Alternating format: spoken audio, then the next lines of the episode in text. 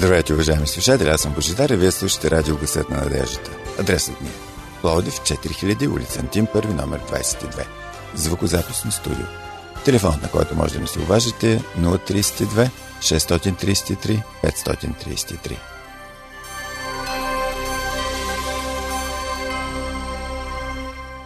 Днес ще ви представим темата «Изцеление на емоционалните рани от миналото», като ползваме разсъждения на Нийл Андерсън. Пред микрофона сме моята колежка Еди и аз, Божидар. Пастор Нийл Андерсън разказва следната случка. Дан и Синди бяха прекрасно младо християнско семейство, което се подготвяше за служене на мисионското поле. Тогава в живота им се появи трагедията. Синди бе изнасилена и това събитие просто обърка всичко в тяхното семейство. Травмата беше толкова жестока, че дори напуснаха града, в който това се случи. Колкото и да се опитваше Синди да се върне към нормалния живот, не можеше да се отърве от ужасните спомени и чувства на това преживяване. 6 месеца след тази случка, Дан и Синди присъстваха на една християнска конференция, на която изнасях лекции. По време на конференцията Синди дойде при мен със сълзи. Нил, винаги когато помисля за това, което се случи, започвам да плача. Почакай малко, Синди, казах аз. Нещо си разбрала погрешно. Бог ще използва всичко за добро. Това, което си преживяла, е много лошо. Божието добро нещо е да ти покаже как можеш да преживееш кризата и да станеш чрез нея по-добър човек. Нил, ще бъда жертва до края на живота си. Това, което ти се е случило, е наистина страшно, но то не те е променило, нито има власт над теб. Ти си била жертва на една ужасна, грозна трагедия. Но ако виждаш себе си само като жертва, никога няма да успееш да преживееш тази трагедия. Ти си дете на Бога. Никое събитие или човек, добър или лош, не може да ти отнеме това. Скъпи приятели, лоши неща се случват и на добрите хора. Твоята история може да не е толкова жестока, колкото тази на Синди, но всички ние сме минали през болезнени, травматични преживявания, които са оставили емоционален белег в нас. Може да си израснал с баща, който е злоупотребявал с теб физически, емоционално или дори сексуално. Може да си преживял голяма оплаха като дете. Може да си страдал от някоя болезнена връзка в миналото, раздяла с приятел, ранна смърт на близък човек или развод на родителите или твоя собствен. Всяко мъчително емоционално събитие от миналото тежи като емоционален багаж в душата ти и сякаш ограничава твоята зрелост и пречи на свободата ти в Христос. За разлика от всекидневните емоции, които са продукт на всекидневния ни мисловен живот, емоционалният багаж от миналото е винаги там. Годините на преживявания и опит в живота са издълбали в емоциите ти бръзди, които предизвикват точно определени реакции, когато се спомене дадена тема. Всъщност, като възрастен човек, никоя тема не е емоционално неутрална за теб. Например, ти може би реагира на емоционалната тема за изнасилването, като чу историята на Синди. Ако ти или твоя близка е преживяла подобно нещо в миналото, самото споменаване на изнасилването е вдигнало напрежението в теб. Веднага почувства надигащ се гняв, омраза, страх или справедливо възмущение. Обаче, ако само си чел или слушал за жертви от изнасилване и никога не си бил жертва на подобно нещо, емоционалният ти багаж на тази тема ще бъде доста ограничен. Може би съвсем малко ще се развълнуваш. Дори нещо просто като едно име може да предизвика емоционална реакция. Ако твоят мил, любящ баща се е казвал Бил, вероятно ще реагираш благоприятно към хора с името Бил.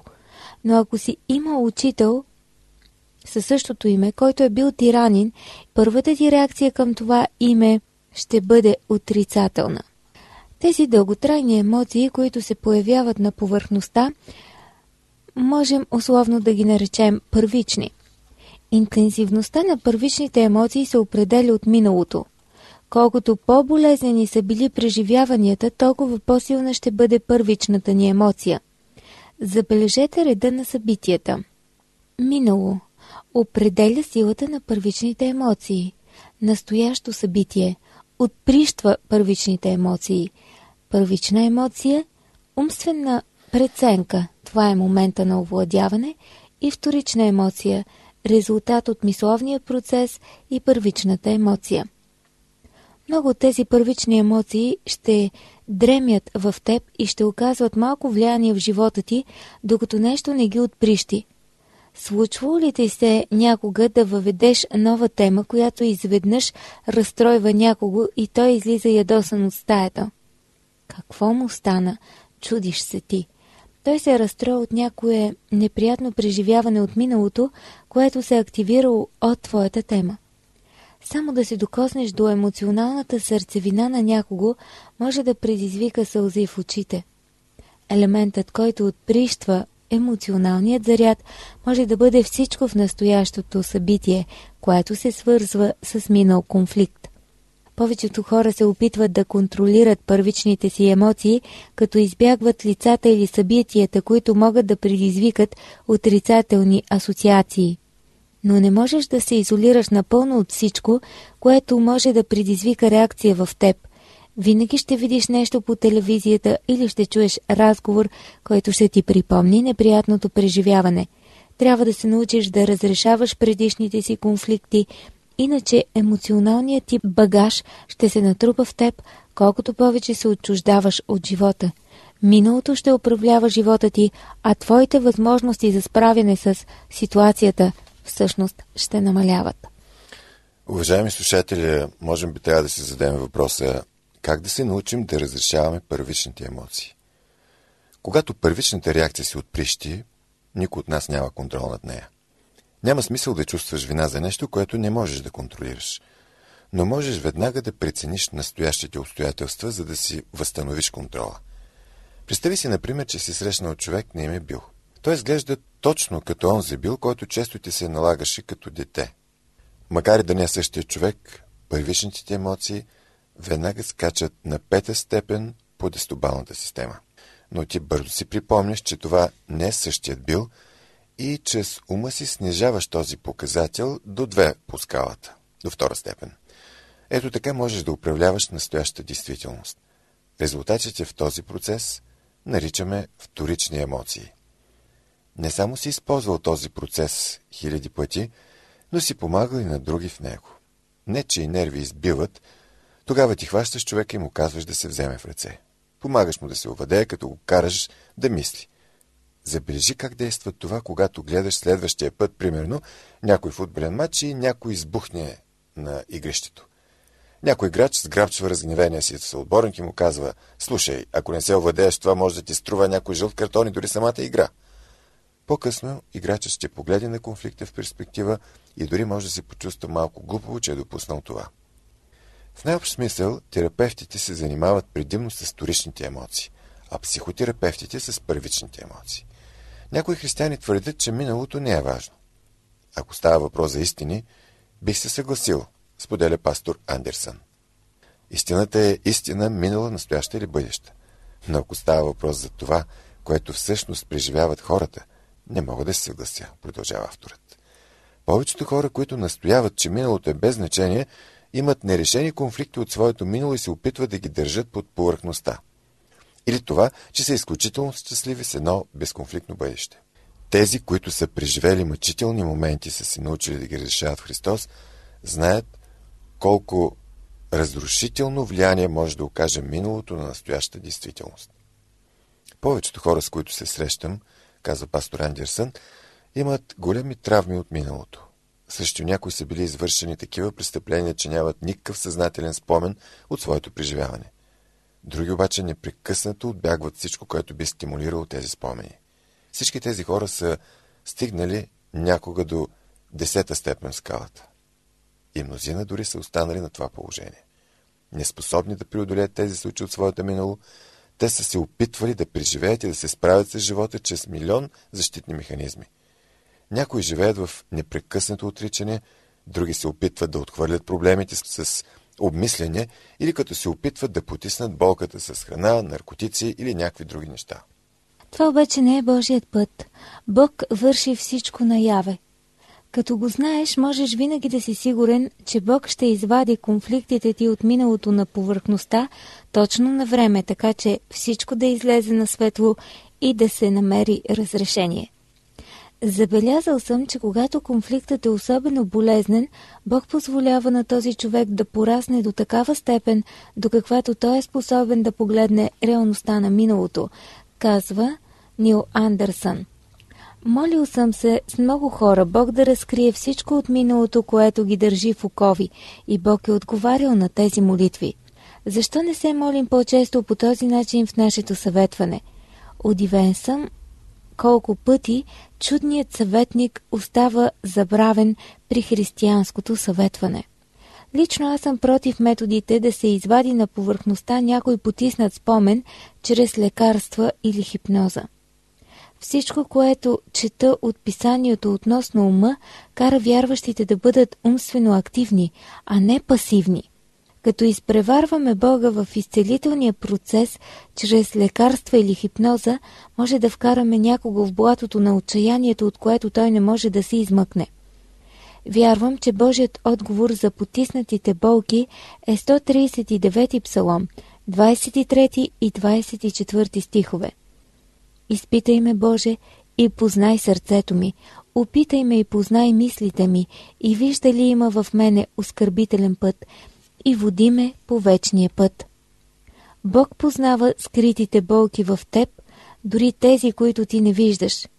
Когато помолиш Бог да изпита сърцето ти, Той ще извади наяве тъмните места на твоето минало и ще ги изложи на светлина, когато времето им е дошло. Скъпи приятели, вие слушате Световното адвентно радио Гласът на надеждата. Нашият телефон е 032 633 533. Унези от вас, които желаят, могат да се свържат с нас и чрез Фейсбук. Търсете ни като Адвентно радио България с писал на кирилица. Програмата ни продължава. Скъпи приятелю, виж своето минало в светлината на това, кой си. И така, как иска Бог да разреши тези минали преживявания?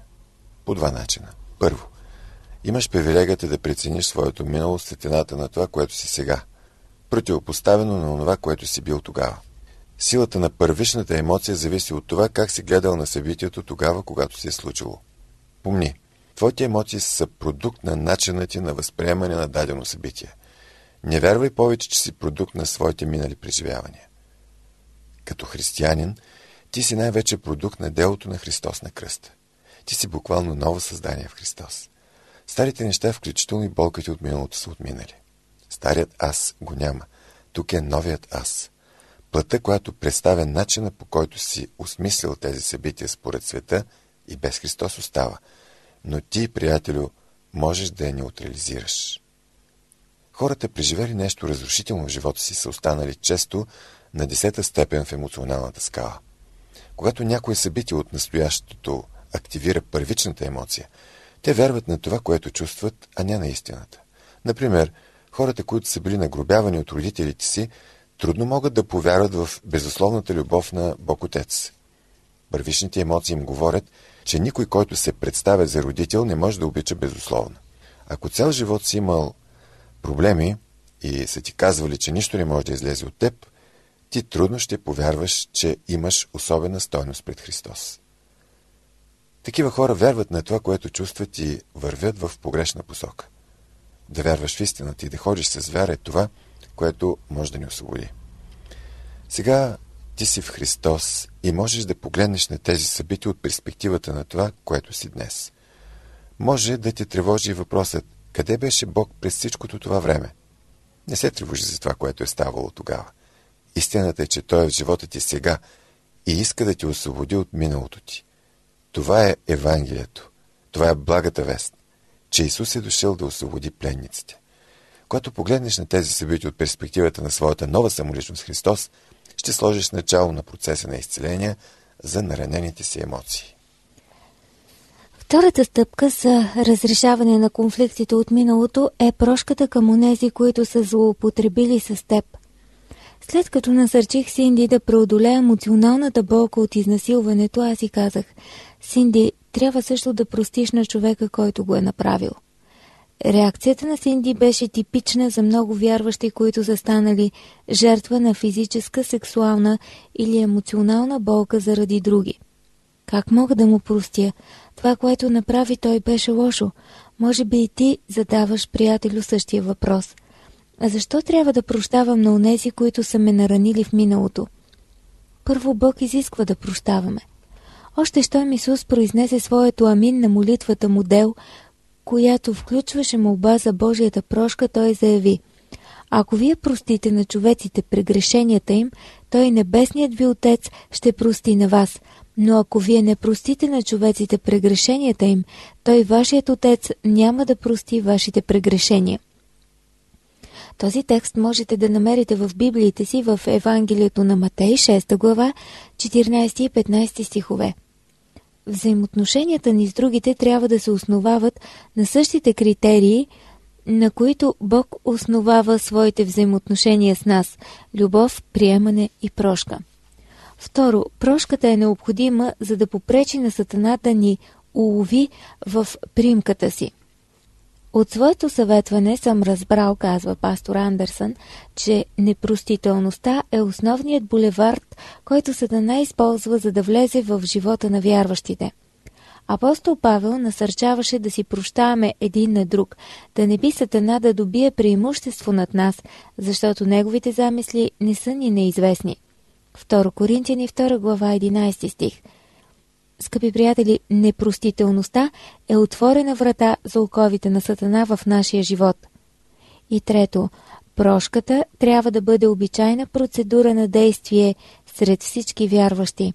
Ето какво писа Павел в Ефесяни 4 глава 31 и 32 стихове. Нека всякакво огорчение, ярост, гняв, вик и хула, заедно с всяка злоба да се махнат от вас и да бъдете благи един към друг, милостиви, прощавайте се един на друг, също както и Бог в Христос е простил на вас. Какво е прошката? Да простиш не значи да забравиш. Хората, които се опитват да простят, като забравят обидата, обикновено се провалят и в двете направления. Често казваме, че Бог е забравил греховете ни. Но Бог е всезнаещ, така че дори Той не може да забрави. По-скоро Той се разграничава от изповядания, простен грях, като решава никой да не го използва срещу нас. Можеш да простиш, без да забравиш. Прошката не означава, че трябва да толерираш греха. Изабел, една млада съпруга и майка, посетила една от конференциите и каза за решението си да прости на майка си, че непрекъснато е манипулирала, за да получи вниманието й. Но със сълзи на очи Изабел продължи: какво трябва да направя, когато я видя следващата седмица? Тя не се е променила. Вероятно ще се опита отново да застане срещу мен и семейството ми, както прави винаги. Трябва ли да оставя да съсипва живота ми? Не. Да простиш на някого не означава, че трябва да бъдеш изтривалка за продължаващия им грях. Посъветвах Изабел да застане срещу майка си с любов, но твърдо, и да й каже, че няма да толерира повече никакво разрушително манипулиране. Съвсем естествено е да простим на някого за миналите грехове и в същото време да застанем твърдо срещу бъдещите му грехове. Прошката не означава да искаме отмъщение или отплата за нанесената обида. Значи да ги оставя да се измъкнат, ще протестираш, може би, ти. Да, оставиш ги да се измъкнат от теб, като осъзнаваш, че Бог няма да ги остави да се измъкнат от Него. Може да ти се иска да възстановиш правосъдието, но ти не си безпристрастен съдия. Бог е само праведният съдия, който ще поправи злените. Твоето задължение е да покажеш милостта на прошката и да оставиш справедливостта в случая на Бога. Прошка, приятели, означава да решим да живеем с последствията от греха на другия човек. Всъщност, така или иначе, независимо дали ще простиш или не, ще трябва да живееш с последствията от греха на другия. Представи си, че някой от църквата дойде и ти каже: разпространявал съм клюка за теб. Ще ми простиш ли? Не можеш да върнеш клюките назад така, както не можеш да върнеш изтисканата паста за зъби обратно в тубичката. Ще трябва да живееш с клюките, които този човек е разпространявал за теб, независимо от това какво ще бъде отношението ти към него. Можеш да избереш да живееш с горчивина и непростителност или в мир и прошка, като решиш да не използваш обидата срещу него. Последното, естествено, е Божият начин. Има 12 стъпки към прошката. Може би ще кажеш, не мога да простя на този човек, защото той ме е наранил твърде много. Да, болката е действителна. Никой всъщност не може да прости на никого, без да признае болката и омразата, които съществуват. Но докато не простиш на този човек, той ще продължава да те наранява, защото не си се освободил от миналото си. Прошката е единственият начин болката да спре. Приятелю, ето 12 прости стъпки, които можеш да използваш в процеса на прощаване на някого, който те е наранил в миналото. Първо, напиши на един лист хартия имената на онези хора, които са те наранили. Опиши специфичното зло, което са ти сторили. Например, отхвърлили са те, лишили са те от любов, несправедливи са били, злоупотребили с теб физически с думи, сексуално или емоционално, изменили са ти, пренебрегнали са те и така нататък. От стотиците хора, които са попълвали такъв списък в кабинета ми за съветване, 95% са слагали баща си и майка си на първо или второ място. 3 от първите 4 имена в повечето списъци са имена на близки. Най-пренебрегваните личности в тези списъци са Бог и самия ти. Бог не се нуждае от прошка, но понякога имаме неправилни очаквания от Бог, които водят до гняв и горчивина спрямо Него. Трябва да освободим Бога от тези очаквания и чувства.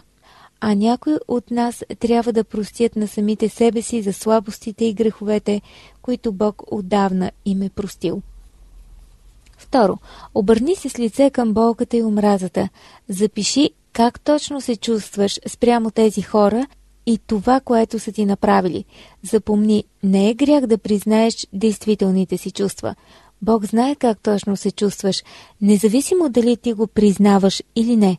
Ако заровиш чувствата си, ще подминеш възможността да простиш. Трябва да простиш от сърце.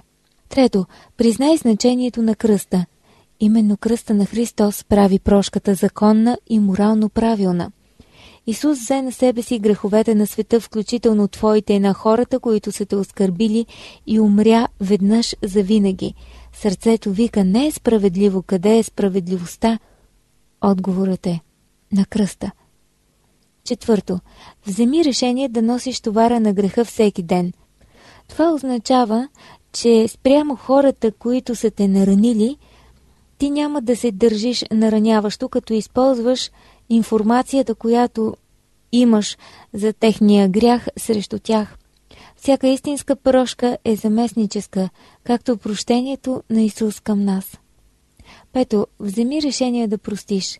Прошката е криза на волята, съзнателен избор да оставим другия да се измъкне и да се освободим от миналото. Може да не чувстваш желание за такова решение. Това е криза на волята. Тъй като Бог ти казва да го направиш, ти избираш да го направиш. Другият човек може наистина да е на погрешен път и да се нуждае от църковно наказание или дори съдебно решение, но това не е основната ти грижа. Твоето задължение е да го оставиш да се измъкне от теб. Още сега вземи това решение, чувството за прошка ще дойде, когато му е времето. Шесто. Представи списъка си на Бога и се моли така. Прощавам на еди кой си оскърблението. Ако продължително време си изпитвал горчивина към този човек, може да потърсиш помощ от доверен приятел, който ще се моли за теб. Седмо. Унищожи списъка, сега си свободен. Не казвай на тези, които са те оскърбили, какво си направил. Прошката е между теб и Бога. Човекът, на когото прощаваш, може дори да е мъртъв. Осмо, не очаквай, че твоето решение да простиш ще доведе до значителни промени в другите. Вместо това, моли се за тях, така че и те да открият свободата на прощението. Девето, опитай се да разбереш хората, на които си простил. Те също са жертви. Десето, очаквай положителни резултати в себе си от прощението. След време ще можеш да мислиш за хората, които са те наранили, без чувство на болка, гняв или възмущение. Ще можеш да бъдеш заедно с тях, без да реагираш отрицателно.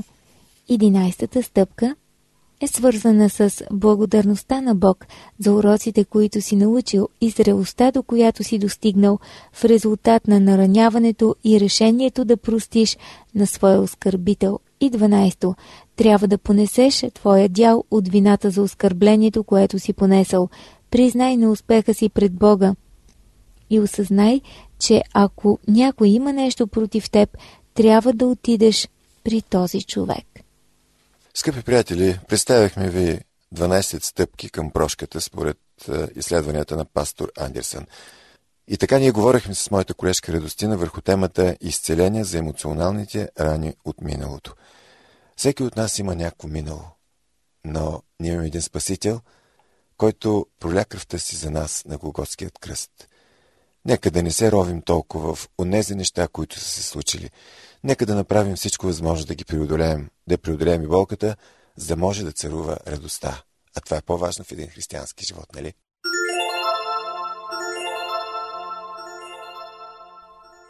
Уважаеми слушатели, вие бяхте с Радио Гласът на Надеждата. Припомням ви нашия адрес: Пловдив 4000, улица Антим 1, номер 22, звукозаписно студио. Слушайте нашите разнообразни програми всеки ден на същата честота. До чуване!